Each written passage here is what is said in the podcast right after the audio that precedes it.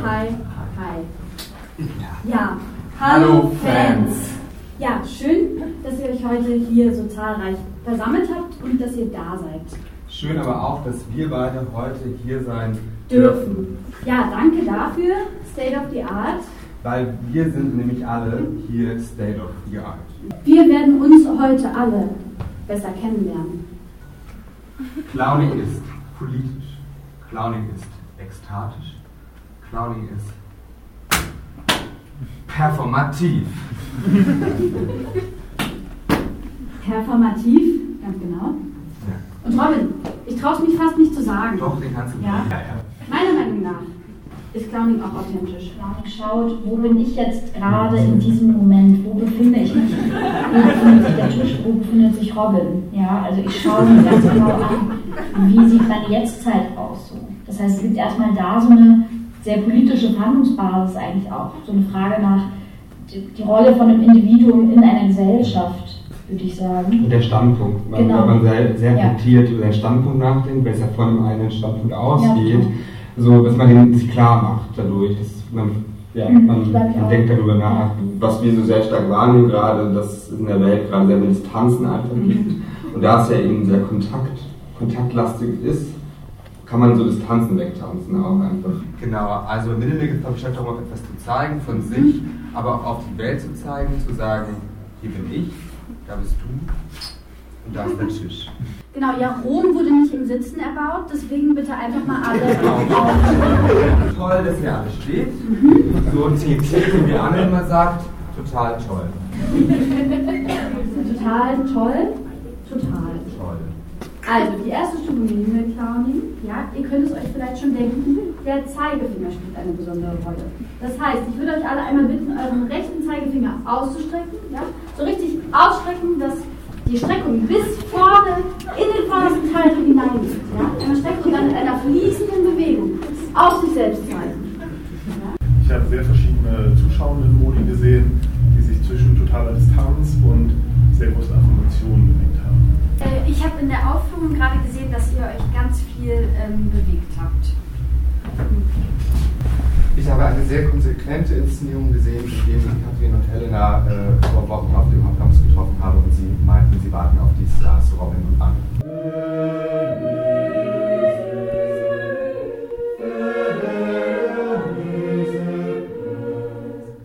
jetzt hier mit Luca, der sich gerade daran versucht hat, Spitzen zu schneiden. Ist dir das gelungen? Was meinst du? Ich habe wirklich so wenig abgeschnitten, dass man, glaube ich, den Unterschied kaum merkt. Aber sie hat auch gesagt, wenn ich äh, ihr zu viel abschneide, dann gibt es eine Schelle. Es waren ziemlich wenige Haare auf dem Boden, aber du hast ein bisschen gezittert zwischendurch. Ich glaube, du warst relativ nervös, oder? Nee, also nicht wegen, nicht wegen Schneiden. Das Schneiden habe ich gedacht, das kriege ich schon hin. Hast du es vorher schon mal gemacht? Äh, mal einen Pony geschnitten, aber sonst nicht. Wieso Haare? Wie seid ihr drauf gekommen? Wir haben versucht, eine interessante Gesprächssituation zu finden und haben gedacht, äh, beim Friseur, da redet man, gibt es diese, diesen intimen Moment, wo jemand in deinen Haaren herumspielt und, und äh, gleichzeitig mit dir redet, also das ist auch dieses Multitasking-Ding so ein bisschen und das fanden wir interessant und haben gedacht, das möchten wir gerne irgendwie versuchen, als Gesprächsformat zu nutzen. Also hattet ihr erst diesen Friseursalon im Blick oder war tatsächlich die Idee äh, zuerst vorhanden? Äh, Wir hatten erst die Idee, dann gab es diese Flut auf der Domäne, Ja. dann wurde das hierher verlegt und dann äh, hat das Leitungsteam gesagt, ah, hier ist auch gerade ein Friseursalon und dann haben wir uns da, haben wir da gefragt und das war dann auch kein Problem. Was würdest du denn so empfehlen? Ähm, also grundsätzlich erstmal zu gucken, was für ein Typ sind Sie? Sind Sie so der Wintertyp, der Herbsttyp? Haben Sie in de dahingehend schon mal so einen Test gemacht? was das heißt. Also oder der Profi. Genau. Also als, sie gerade, äh, als du gerade reingekommen bist, doch eindeutig der, der Wintertyp. Der Wintertyp. Der Wintertyp. Genau. Wer ist das? Der Wintertyp. Der Wintertyp ist so ein ja, angenehm, angenehmer, nicht so aufgeregter Typ, also einfach vom Auftreten her. Und meistens wollen gerade auch diese Leute dann auch jetzt nichts Extravagantes, also keine Strähnen, keine grünen Haare, keine Fokulidas. Ja, schön, dass du Zeit gefunden hast, Alina. Äh, du bist ja auch anderweitig eingebunden auf dem State, ne? Ja, ein bisschen. Äh, deine Performance Baby Don't Hurt, Hurt Me Ja, genau. läuft ja gerade im Augenblick. Dann geht es konkret um zwei Personen, die sich da treffen, aber die eigentlich fremd sind. Äh, Oder- Im Idealfall, das ist ja auf dem State natürlich nicht zu Mhm. gewährleisten. Wir kennen ja doch der Großteil den anderen Teil. Leute, ihr habt ja auch eine Performance hier auf dem Festival. Mhm. Und ihr habt euch mit der, mit der Vaterbeziehung beschäftigt. Was interessiert euch denn an dem Thema? So für unseren Abend hat uns, glaube ich, hauptsächlich so die Auseinandersetzung damit interessiert, was heißt es eigentlich, einen Vater zu haben als Tochter. Also auch damit ja irgendwie als, sprechen wir auch aus Positionen von jungen Frauen. Und ähm, ja, was bedeutet das, was hat das für Einflüsse auf uns ähm, und was entfaltet sich daraus eigentlich noch? So, mit was für Bildern, mit was für Konstruktionen sind wir konfrontiert und wie gehen wir damit um? Ich habe die kleine Pause war angenehm für dich. Ja, ich wundere mich nur, dass du da schneidest. Inwiefern? Dass du gerade schneidest. Nee, heute nicht, das würde ich gerne auf nicht Wir machen jetzt mal auf. Du schwätzt Ja. Genau. Und ich habe eigentlich das Gefühl, eigentlich ist ja die Paarbeziehung schon so ein Zwang. Also es gibt ja schon das vorherrschende Modell, oder? Raphael, ich weiß nicht. Schon. Thomas ist ja ein bisschen länger, ne? Und welcher Film hört nicht mit Hochzeit, Friede, Feuer, Einkauf? Äh, Happy End. ja. Carlotta, du hast ja vorhin gesagt, also wo du über so familiäre Beziehungen gesprochen hast, dass wir auch eigentlich gesagt, man kann sich eine Familie nicht aussuchen. Und das finden Ja. wir eigentlich ganz interessant. Es gibt so viele Beziehungen, die kann man entwickeln, die können intensiver werden, die können schwächer werden, die können sich auflösen. Und niemand fragt, ja, du warst doch mal super gut befreundet in der Grundschule mit einer Person. Und dann ist es vielleicht okay, dass man nicht mehr mit der was macht. Aber wenn das Gleiche ist jetzt mit Geschwistern oder Eltern, da ist es ja schon noch sehr viel krasser, aber das wird zumindest so wahrgenommen, wenn man diese Beziehung abbricht oder, oder, oder ausfaden lässt, sozusagen. Habt ihr euch auch damit beschäftigt, nämlich dieser Zwang, dass diese Beziehung auferhalten werden muss? Also die darf man darf man die abbrechen? Oh ja, auf alle Fälle, dafür plädiere ich absolut, die Beziehung zu den Eltern abzubrechen. Weil jetzt war ja viel von Paarbeziehung jetzt gerade die Re- Rede und auch das hat diesen Zwang angesprochen und so. Und ich finde, das ist eigentlich der grundlegende Unterschied, dass ähm, die Beziehung, die wir in den Familien haben, genau, können wir nicht aussuchen, da werden wir reingeboren, wir werden darin groß, Ja. so, und dann irgendwann kommt die Frage, wie gehe ich damit um? So.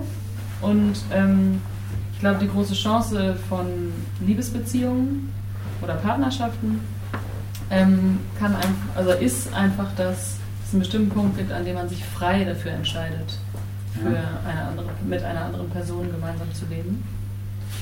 Und ähm, ja, dafür muss man sich vielleicht auch aus anderen Beziehungen erstmal lösen, zum Beispiel vom Vater oder von der Mutter.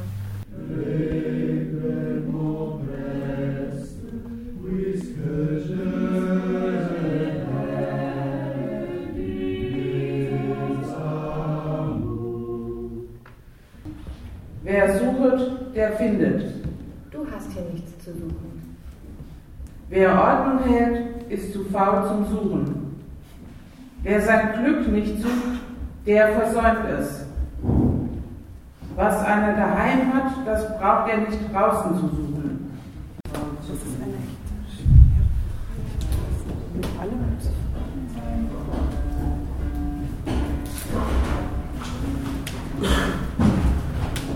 Der Sohn hatte sich unter der kundigen Anleitung seines Vaters und Meisters Schwingen erträumt.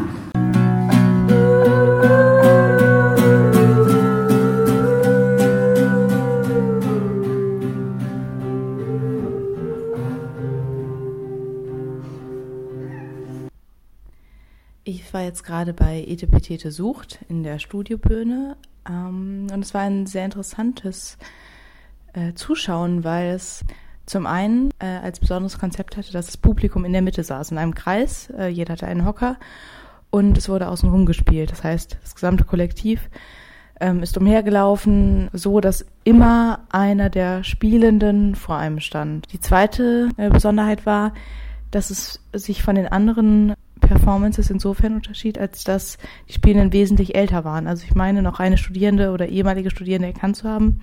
Aber sonst ging es bei den Schauspielern bis an die 60 hoch. Und es waren viele so in dem Alter zwischen 40 und 60, würde ich sagen. Und das hat das Ganze erfrischend gemacht. Ähm, Und man hat aber auch gleichzeitig dabei gemerkt, dass eine ganz andere Ästhetik äh, ist, die sie irgendwie verfolgen. Ja, und insgesamt ging es bei ETPT Sucht nach der Suche nach vor allem Selbstliebe, Zufriedenheit. Und das Ganze wurde teilweise sehr, äh, sehr, sehr klar in einzelnen Szenen gespielt und teilweise standen die Schauspieler einfach nur für sich ähm, und waren vor einer gewissen Hürde. Da wurde dann zu Teilen einfach eine Hantel in die Luft gehoben, äh, die immer schwerer wurde. Es wurde ein Koffer gezogen, ähm, es wurde sich gekniet, es wurde Musik gemacht. Und insgesamt stach es für mich von den Stage-Performances recht hervor und ich fand es irgendwie sehr angenehm, ein bisschen raus aus diesem studentischen Kontext zu sein.